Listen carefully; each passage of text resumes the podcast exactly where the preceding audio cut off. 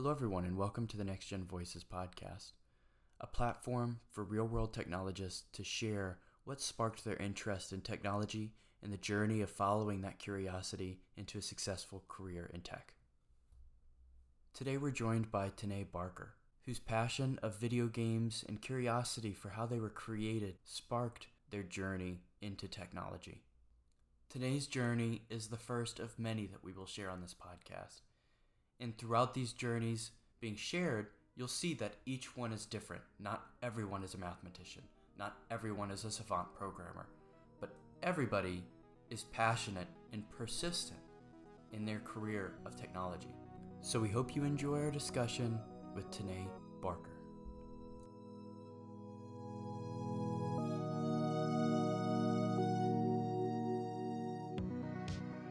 Welcome today, thanks for being our first guest on the Next Gen Voices podcast.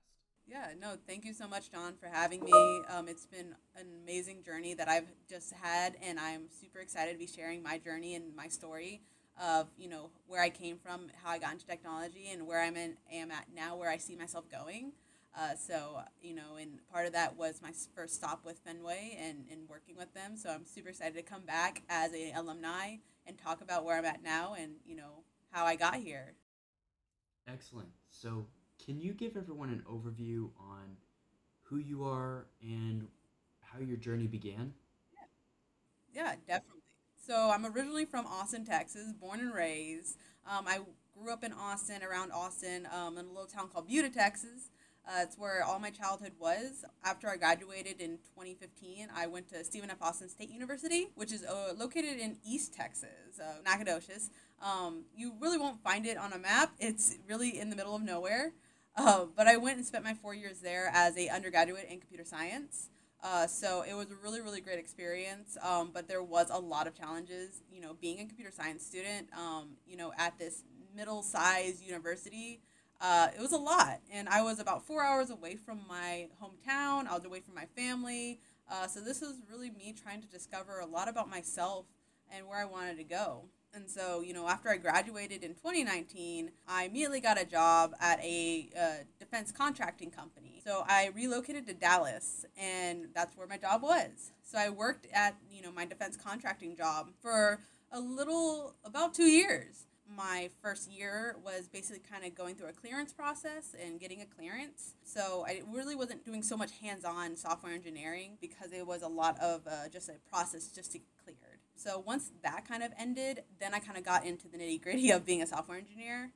That was a very interesting experience um, because, you know, in college, I definitely struggled with imposter syndrome. I really didn't like my degree at all. I really didn't like it at all. I, I, I thought about changing majors. I thought about going to a different university because I didn't think that I was going to be successful as a software engineer because I didn't feel that I lived up to what my peers were doing, my, my friends who were also in my degree. I didn't feel that I was enough. And so there was, you know, a lot of time that I, I struggled trying to find the motivation to keep going as a software engineer because I just didn't feel like I was good enough. Um, and that same fears, you know, came forward when I was in my my previous job. And so after a couple of months of working, you know, as a software engineer for the defense contracting is kind of when I was like, I don't think that this workplace was right for me. Being in Texas and being openly gay and openly non-binary definitely wasn't a,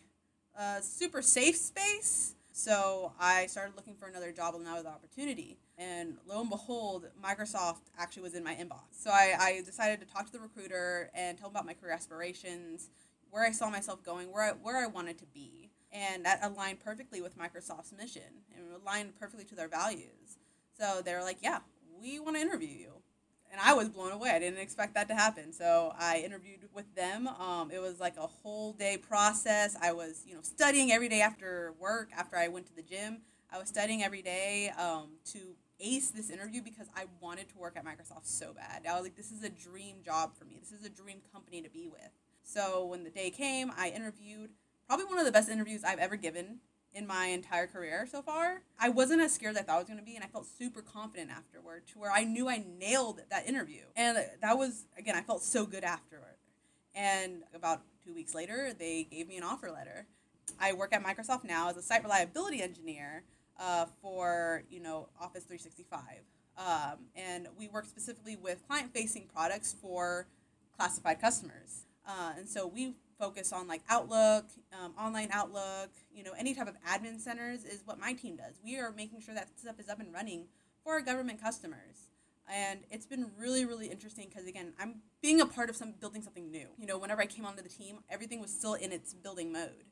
So I got to help build and produce things that were going to be used by tens of thousands of people. And you know, I hope now my next gig I can go into program management or another software engineering role because site reliability is a mixture of like service engineering and software engineering. It's a very new role coming around for the entire tech industry. So I'm hoping to either stay in this role or to move into a different one because technology is so it's so versatile and it's so flexible. That was kind of like my high level journey of where I came from and uh, how I got to where I am now. That's a great overview of your journey, and uh, I mean, to be the next generation and just starting our careers and already having that much experience across a couple different industries and a couple different companies yeah. is is pretty awesome. So going back to the absolute beginning, when you were in middle school and high school, were you good at math or what keyed you off that technology was an interest?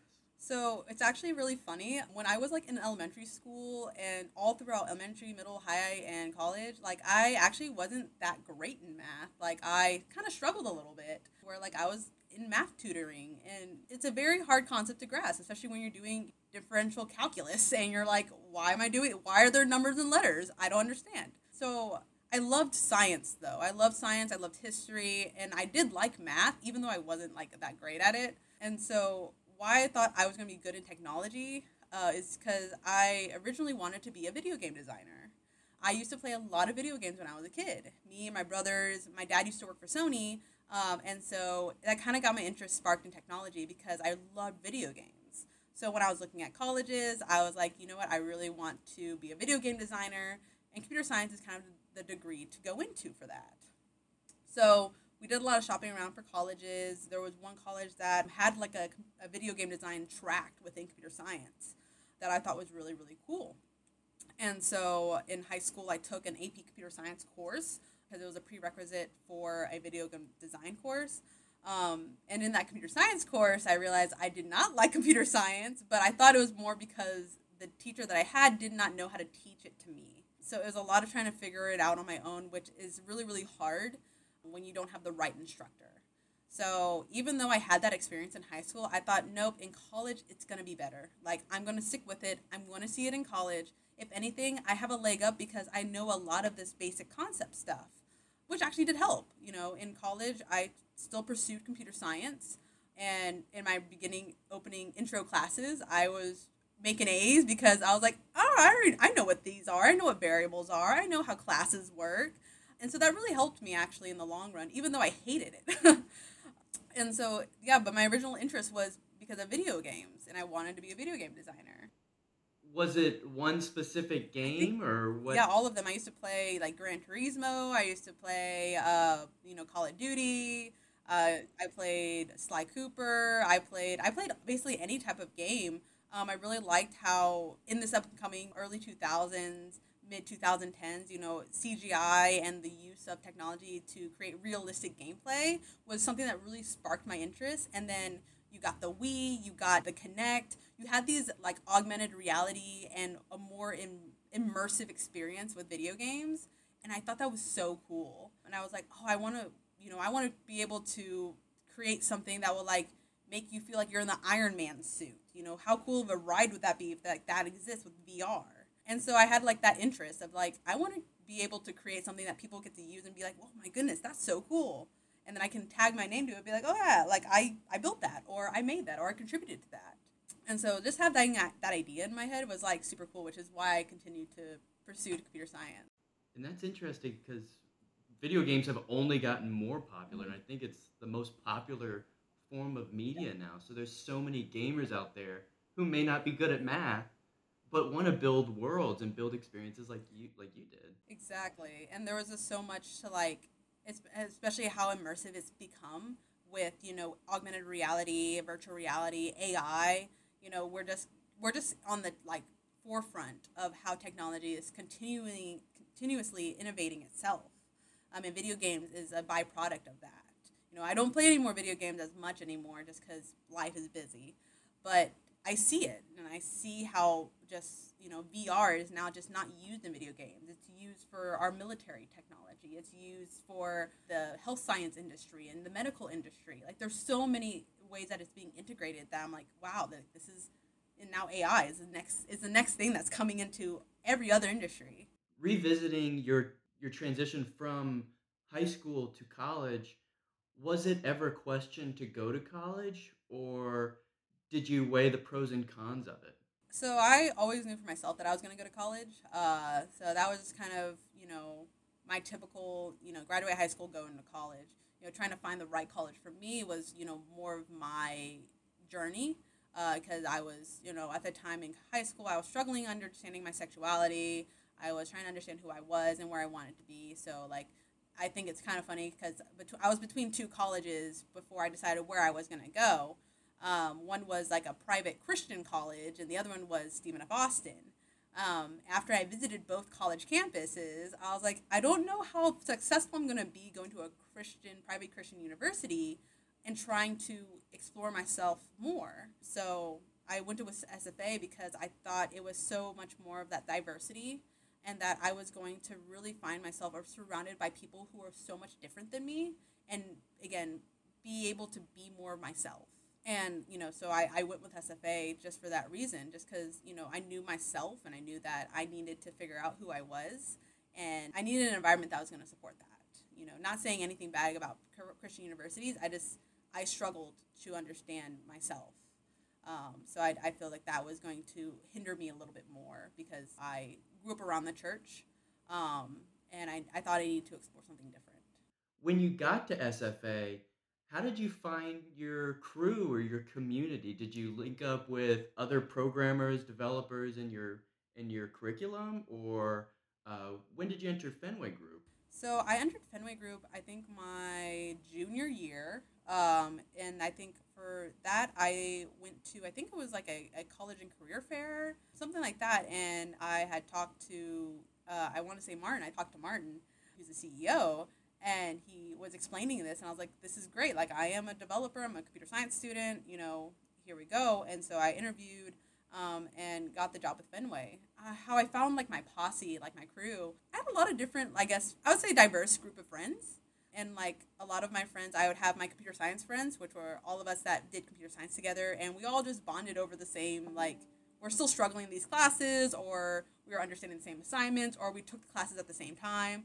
So we ended up bonding that way too. I know like i keep in touch with still a couple of my friends from my computer science crew um, and then I had my, um, I also worked in residence life. And so I had my residence life crew because I worked with them you know, we lived in the same dorms. We saw each other every day. So that was my residence life crew. And I still keep up with a lot of them too. You know, I, I think in college I really became a very social and outgoing person. So I, I made friends with a lot of people, whether it be my residents, other people that were in computer science, people who were just in STEM majors, you know, getting involved in Fenway. A lot of us took the same classes, had the same instructors. Uh, so we were able to all bond that way. And I, a couple of them I still see like on LinkedIn and how they're doing well in their careers too. And it's really nice to see like how they're continuing to build themselves up into amazing, amazing people into in the tech industry. Yeah, I, I see the same thing. Uh, and you know, it is funny entering college and being kind of interested in technology and then hearing about somebody else maybe talking about something, whether it's a video game or whether they're learning a programming language when was it that programming really started to click for you? So a lot of people try to figure out, okay, should I learn Python? Should I learn C? Yeah. Should I learn what should I learn? There's so much. When did it click that there's a, a good course for you to take or a, a good uh, YouTube video for you to watch? I think a lot of that was just my kind of experimentation. Like I usually within my classes, like our classes would focus on a certain language, whether it be Visual Basic, C++, Java. In that I would learn, you know, through the courses itself. I do know that in my senior year, you know, I was very interested in UI UX design because I really had, you know, I, I really loved art. I loved to draw. I loved to sketch, and I wanted to do something with that. Um, so I looked at pursuing it like UI UX. I learned about it. I learned about UI UX, what it was, how you know that process works, and I ended up getting kind of like a mentor who was within UI UX and kind of helped me build a little pet project on the side uh, where I designed basically how an app would run.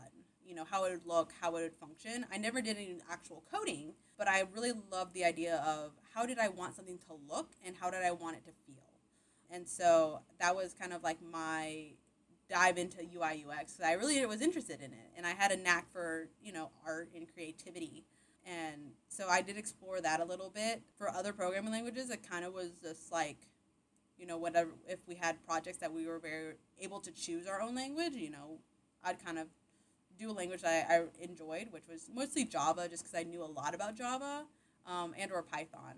For me, programming was always something that was hard um, I, I really didn't feel confident as a programmer, and it was really difficult for me to feel like I, I belonged because my ability to program. You know, some people are able to pick it up like that, and I, I'm, I'm envious of people who can do that. So for me, I was a little bit slower. Uh, I, it took a little bit of time for me to understand programming, um, and especially like with data structures and how those are used. Um, once I got that clarity of like oh, this is why we use this, and this is why we use these type of data structures. This is why you would want to use this type of programming language. That in my head was like, okay, just because I want to code something doesn't mean it always has to be in Python or always has to be in Java. So I think again, it was just experimentation. You know, if I had interest, I'd do a little bit of research. I'd try coding a little bit. You know, if it's something that I actually enjoyed, I'd continue to do it. If it, if I didn't enjoy it, then I wouldn't continue to do it. you know, don't want to waste my time not doing something that makes me happy so it sounds like it was really just putting yourself out there and exploring a bunch of different technologies and following which ones felt right, which ones made the most sense. Exactly, depending on what I was doing. Um, like again, I had that one side project outside of my classwork, but outside after that, I didn't really have any other side projects because for me, I thought more of my time was I wanted to experience. I wanted to experience things, so I wasn't spending all my time coding or trying to build a robot or something like that. I think one time I tried to dabble with creating an Alexa skill, but that was really, really difficult. So I, you know, would invest my time into my friends and spending time, you know, doing that. I, I also work two jobs, so it's I didn't really have a lot of downtime to to just code. Um, people who like to do that, I totally respect them, and I, you know, I love that they have that as a hobby. For me, I was like, it's not a hobby, it's a job, and I will continue to have it be a job for me and little by little you you picked everything up that you needed and now you know you're working at one of the largest technology companies in the world. So i mean it, it shows that you don't have to be a savant programmer or you don't have to you know make a 4.0 you can explore the environment. You can explore ui ux you can go into some development and then find your place in the industry. Exactly. And it's not like that. you touched on one thing was when did you have your first job? Was that in college or high school? My first like programming job? Just first job altogether. Like, oh. Mine was Chick Fil A. Okay. what was yours? Mine was uh, I was a sandwich artist at Subway. That's awesome. You can't beat the first yeah. job, right? No, it can't be the first job. I went from like I was a sandwich artist at Subway, and like I went up to being like a senior sandwich artist because I was there for like a year and then I worked at a pizzeria for a little bit. Um, and then when I got into college, I think my sophomore year is when I um, get got into Res Life, and I did Res Life um, for the rest of my college career. Um, and I loved working in residence life. And would you say, starting as a sandwich artist and moving through the other different roles you had, how did that prepare you for technology and entering a more technical, uh, professional role? I would say that the one area that it definitely helped me in was my soft skills because being a programmer, being an engineer, you talk to a lot of engineers, obviously. And you're if you're so around a lot of engineers, you realize they don't know how to communicate with each other a lot of the times. Um, so me having experience of working customer service as a sandwich artist, working in residence life where I had to deal with incidents and deal with, you know, parents, students, all types of people, I had to really learn how to communicate. And so the, that skill is the one thing that I think I have the best communication skills for someone who is a, an, an engineer because I, I really know how to convey like why I need something or if I need something done, why it needs to be done. And I'm trying to work on more of like just getting to the point and not trying to over explain because I had issues with that. So I would say like my my original jobs, you know, maybe not have helped me technically, but really helped me in that soft skill portion of, you know, teamwork, communication, collaboration, um, things that are, you know, people don't really see that are much needed in the tech industry because, you know, as a software engineer, as a site reliability engineer, we're not at little cubicles coding all day. Half of my day is literally just meetings, where a lot of those meetings is, hey, something's going on and we need to figure out how to make it better. So we have to brainstorm and come up with ideas to be able to automate something or to be more streamlined about something. You know, it's not going to just be, okay, I'm going to go and fix these bugs or I'm going to go and create this new app or blah, blah, blah. It's really not that. It's not that at all. It's something's going wrong. We need to figure out how we can fix it. There's a toil that's out here and we need to know how to reduce it. There are, you know, X, Y, and Z things that need to be produced and put into our environment. You know, there's so many more things on your plate that, again, collaboration, communication, and teamwork are very much needed. So, to touch a little bit more on the soft skills, if you were interviewing an entry level technologist to be on your team, what soft skills would you look for? Yeah, um, I think for me, I would look at you know how are they are they a very autonomous person or do they like collaboration? You know, that's going to say is this someone who is you know can easily get things done? That's great, but are they going to be very much for their only solution?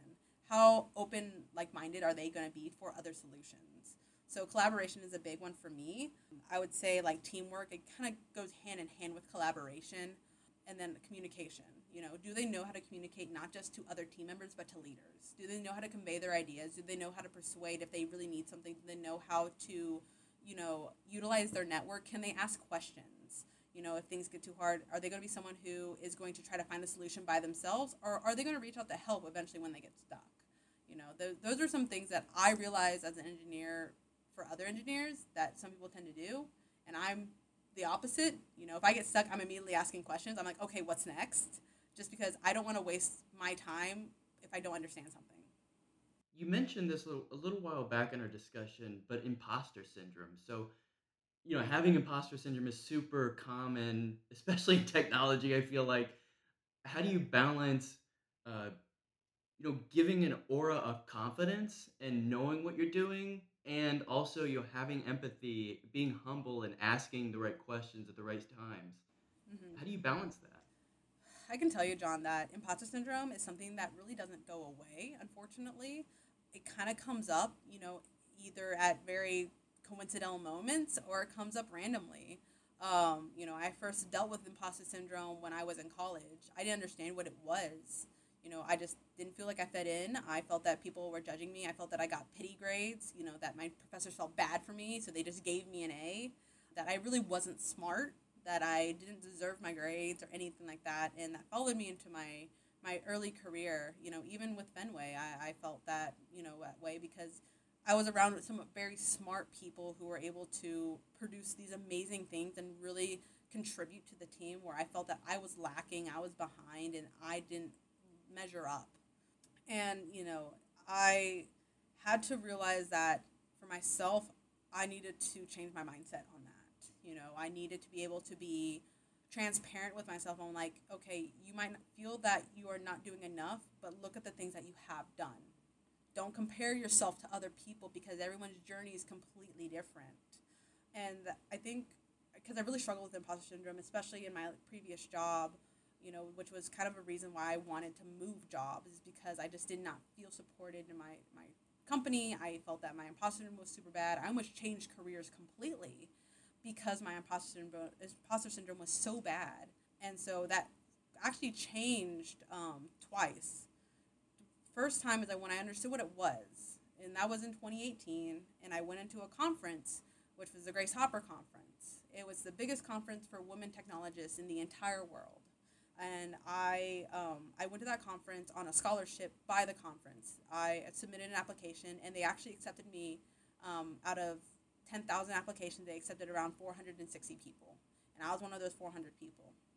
And so, me and another another one of um, my my classmates who also worked at Fenway, Ariel, we both got the scholarship. Um, and so, going to that conference opened my eyes to the amount of imposter syndrome that everyone experiences, and it's not just me. Um, I was able to make great connections with some amazing people. I met some amazing companies. I was able to talk to, you know, big companies like Google, Facebook, Apple, you know, Spotify, Snapchat. I talked to these companies and talked to recruiters, and they were like, yeah, we would love to interview you. Like, submit an application.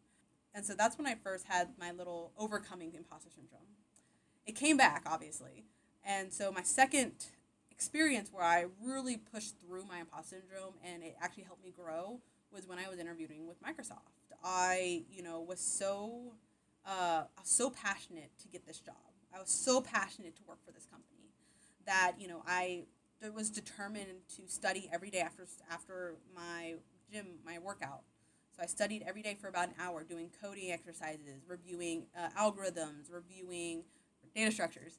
Uh, I spent so much time learning, that, relearning that stuff, and educating myself because I wanted to ace this interview. And so on top of that, I told myself every day, and I manifested that I'm going to get this job. I would tell myself every day in the car ride to work, "You're going to get the job with Microsoft. They like, they're, they love you. You're a wonderful engineer. They are super lucky to have an engineer like you." I was telling that to myself. Yes, I might sound crazy, but I'm in my car alone. No one's going to hear me. I said that to myself every day.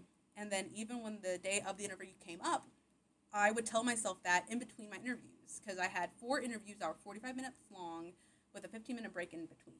So in that 15 minute break, I was there telling myself, "You got this. You're a smart engineer. They're going they're so lucky to be interviewing you. You're a wonderful, talented person. You have this in the bag. You got this." And hyping myself up before every interview. And that again was one of the best interviews I've ever had. And so doing those little things was what helped me overcome those really, really big obstacles when it came to finishing my degree and getting a job. Because I did get my first job at that Grace Hopper conference. And I also interviewed with other companies, and I had a lot of interest from other companies as well that wanted to interview me. So that kind of helped also. Knowing that co- companies wanted me helped my, my self worth and feel that I was wanted. And then again, when I interviewed with Microsoft, going through and understanding that I have accomplished so much and that I can learn so much more, and that they a company would be lucky to have me as their engineer because I provide so much more than a technologist, more than an engineer. I provide so much as an employee and as a person. So those were some ways that I overcame those obstacles, and I still have a struggle today. I won't say that it's completely gone. So I have to remind myself that you know you are doing a lot, you are doing enough, you are doing great, and have that talk and check in with myself. You know, I have mentors that gives reassurance that I'm doing good and just remembering that. You know, I luckily also have a great support system with my family, with my girlfriend, that also reiterates that to me too. Uh, so finding that within yourself is the first step, though. You touched on so many good tactics for handling imposter syndrome and getting through it. And to review, it sounded like the first was really focusing on the quick wins. So what what you do add to the team, whether you're a savant programmer or you're more diverse in your skill set and you're able to talk to all the different groups, whatever it is that you're good at, just adding that value. And then, you know, embedding yourself in the community, finding a good conference to go to or a professional organization to, to join or a, just a university club to join even.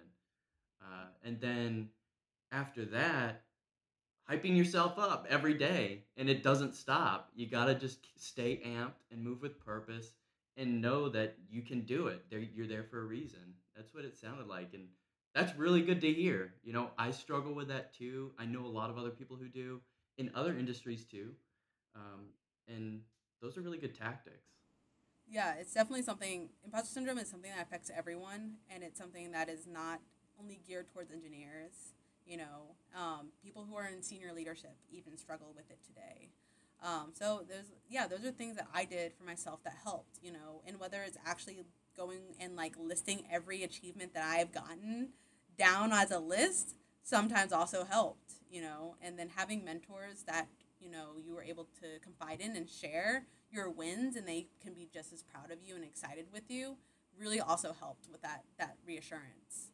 Um, so yeah, but the biggest thing I say is always, you know, focus on yourself and reevaluate and take a third look outside of your own perspective. Be an outsider looking into your own life so that you can understand the impact that you've had. And now moving, you know, that was your struggle in getting into the industry. And you know, like we said, an ongoing struggle that everybody experiences, but you got to stick with your tactics. Um, but now that you're in the industry, you realize it's not like the movies where you're programming all the time and you've already mentioned this but you're not in a dark room programming and codes just flying across the screen. What's what's a day in the life like? So as a site reliability engineer again it's it's way more intricate than you know what you would see as a software engineer uh, because we're working with stuff that is in a production environment this is stuff that is already live um, so a day in my life could be that you know one we're attending meetings, whether it be like our daily stand up, so we are kind of giving updates on where we are with our progress um, of our you know user stories that we get assigned. So it could be anything from deploying out a new version of one of our components. It could be fixing something that was broken um, because we had an incident, we had an outage, and these were some repair items that we need to go and take care of. It could be that we are working on um, something that a customer saw and they want us to go fix for them um, because we do have client facing uh, services that we support. So it could be that, you know, a customer can't create a Teams meeting in Outlook. We have to go figure out why and go fix it, which is one of the things that I actually had to do. It could be doing that. It can be um, a lot of communicating, I can tell you, a lot of emails, a lot of Teams messages that are being sent. So that's part of my job. The other part of my job is that we do have on call. So we do have to participate in a on call rotation for two weeks. So you're backup for one week and then you're primary for the next week. Um, so in that stint, you are you're dealing with anything that comes your way. It could be you know an outage. It could be that one of our services went down. It could be that a customer saw something and they want you to go investigate it. It could be that another service impacted our service, so we have to go figure out why their service is down doing a screenshot of our services on a weekly basis. You know, what is our availability of, of our components? You know, what are, where are we? Did we have any dips? If we did have any dips, why did we have dips? Does that reflect worldwide? So again, there's a lot of things that go on in a day-to-day basis. It just kind of depends on what you're working on um, and whether or not you're on call. And that's interesting. It sounds like a lot of what you do is handling fires, right? that is basically what an SRE does is like my SRE experience is that we handle basically anything that goes abrupt in a production environment. Um, so we're kind of like I would say the firefighters of a production environment because there's a whole series and processes that go through. If a customer sees something, it kind of goes it goes to our service engineers. Our service engineers investigate. If they can't figure out what's going on, then they call us, we actually have to go and then do more further investigating um, and a lot of the times it's kind of getting people together who own that service because, again, we're just site reliability. So we actually don't touch the code bases. We have our component teams that own that actual service have to do a lot of the debugging for us, and which is really them sitting and being like, okay, what do you see on your screen? And I have to explain, well, this is what I see. And they have to kind of guide us because our network is actually separated from the public net. So there is no screen sharing, there is no copy paste. So it's a lot of explaining this is what I see, this is what I tried, what's the next thing that you would try? And they explain it to us, or like, okay, I'll try that command now, and then tell them what we see. They can't see your screen. That's got to be really challenging. yeah, it's like the first thing that we ever say whenever we get on a bridge, which is basically like a big conference call to solve an outage or solve an incident. Um, so basically, like the, when we get a component team involved, they're like, okay, can you share a screen? And we have to be like, no, this is a separate environment. We cannot do any screen sharing and we cannot do any type of uh, copying pasting. Um, because we work with classified material and classified data, uh, we actually have to be very, very careful on that, um, especially because we also work with international teams. Uh, so it's a very, again, it's, it's, a very tricky situation you have to be in being in my specific uh, environment just because you have to be very careful on the operational security of what you're saying and what you are providing them because it could be something that is actually something you're not supposed to share. That's that's an interesting dynamic I, have never even thought about before. So I work in the chemical industry, and it's it's like that at the plant. hmm The plant will go down, or things will break all the time. Yeah. We constantly, though, have to balance some of our proactive maintenance and proactive projects with more of the reactive uh, tasks and, and firefighting. How do you guys manage that? So a lot of our stuff is, you know, we have repair items, and after every incident, you know, especially if it's like an outage or anything like that sorts, we have postmortems or pomos um, to really go and dive deeper on like what happened, what was the root cause, how can we prevent this from ever happening again. Um, and so, being a site reliability engineer, a lot of our stuff is, we like to say, we want to be the most laziest engineers ever. So a lot of automation is what we kind of do. How can we better prevent these type of things from happening? Do we have to adjust our thresh level, our, our threshold levels because we have a different number of clients that are using our stuff compared to worldwide, which happens. You know, we, we do a lot of root cause analysis and we have to go and then go into repair mode of like, okay, can we prevent this from happening again? Or is there a way that we can easily be able to mitigate these type of incidents so that they don't go on for longer longer periods? You know, we don't want someone not being able to access Outlook for more than, you know, a minute.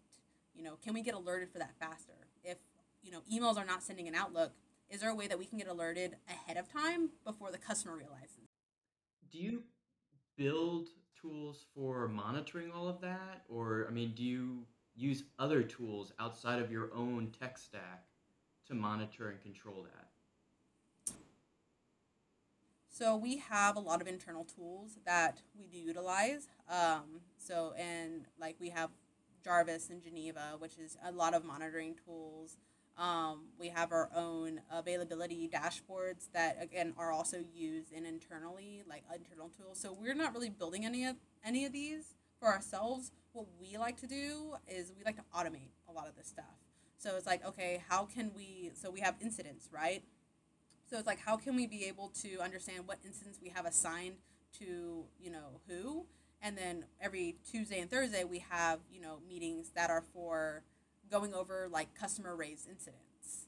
So it's like, okay, how can we let the on call person know about the CRIs that we have so that they are not having to fish for information and then look bad in front of everyone, being just like, hey, what's the status on the CRI? And the OCE be like, Mm-mm-mm. so we want to be able to, audit, we automated that entire process we automated how can we be able to track this in our own like uh, like devops board um, so we take the toil that goes out of just us having to do manual things and just try to automate it can we do automated deployments or is there a way that we can at least automate part of our deployment so that we don't have to manually go in and press in buttons every so often um, so it's kind of like things like that so we might not have internal tools but we kind of utilize the internal tools that we do have and see how we can automate it for ourselves Interesting. Yeah. I know with Fenway Group, we worked with a couple clients that we had to use all these different tools, and we were trying to minimize the stack, but you know, it's it's it's a constant balance. hmm Yeah, it's hard because all of our component teams have all different types of tech stacks. They have all different types of libraries and APIs and certificates and secrets and all this stuff, and we have to manage all of this. Um, so again, it's a lot of toil that we're trying to reduce for ourselves.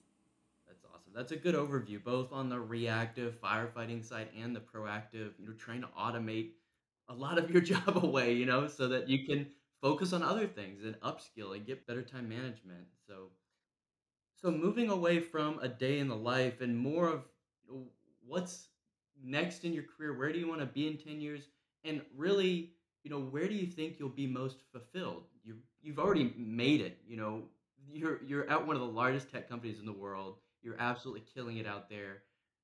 What about being fulfilled in your career? Yeah, I think it's good. That's a good question because I think even though I've made it thus far, I have still so much yet to discover, you know, in the tech industry. So for me, I want to get out of defense. I've been in the defense world for, you know, my entire career almost. And so my next move is to get out of defense and go into commercial, which is itself a big step. Um, just because you're working on, you know, a customer side, you're working with, you know, tens of thousands of hundreds of millions of users. So I'd love to get on that side. I have so many much. I have a lot of interest in like um, product managing, program management, managing. So I would like to become a technical program manager, uh, just because I I really love being a leader and I love being able to work with people. And a TPM is very much um that kind of person They're the person being like, okay, hey, does what does an SRE team need from me so that they can go get their work done? Is it creating meetings? Is it getting information? Is it un, you know unblocking them? Is it getting a team to respond to a, a message?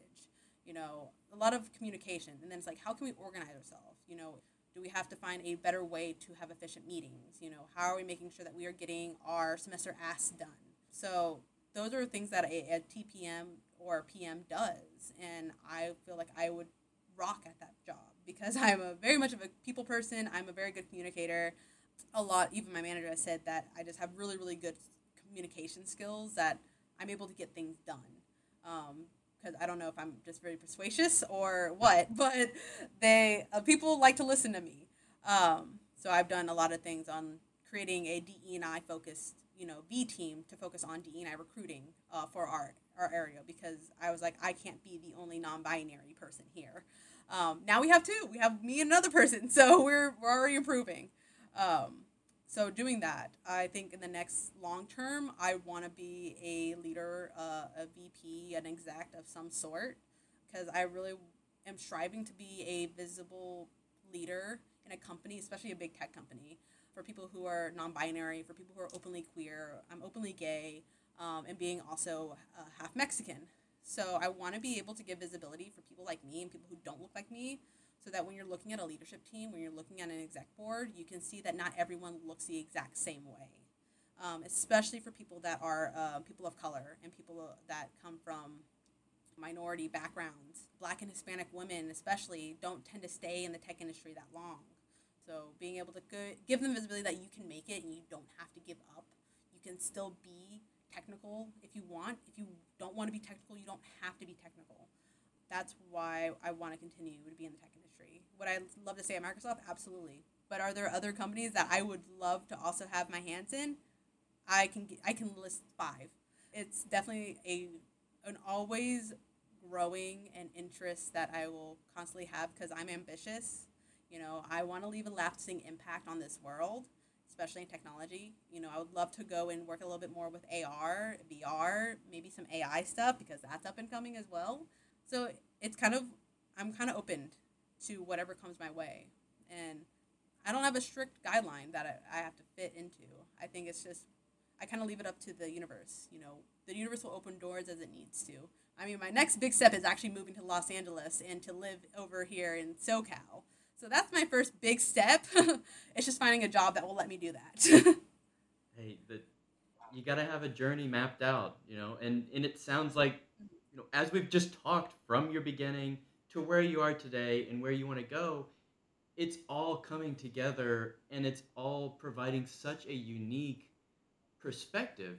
Having the technical background, having the interest in user experience, uh, customer service, both internal and external, and then having experienced so many different industries and then your personal experiences being able to share those being a role model for so many people out there it's it's really sounding like it's really going to come together. Uh, so we're so excited about your journey what you've done so far. We're also proud of you at fenway group and we just can't wait to see what you do in the future.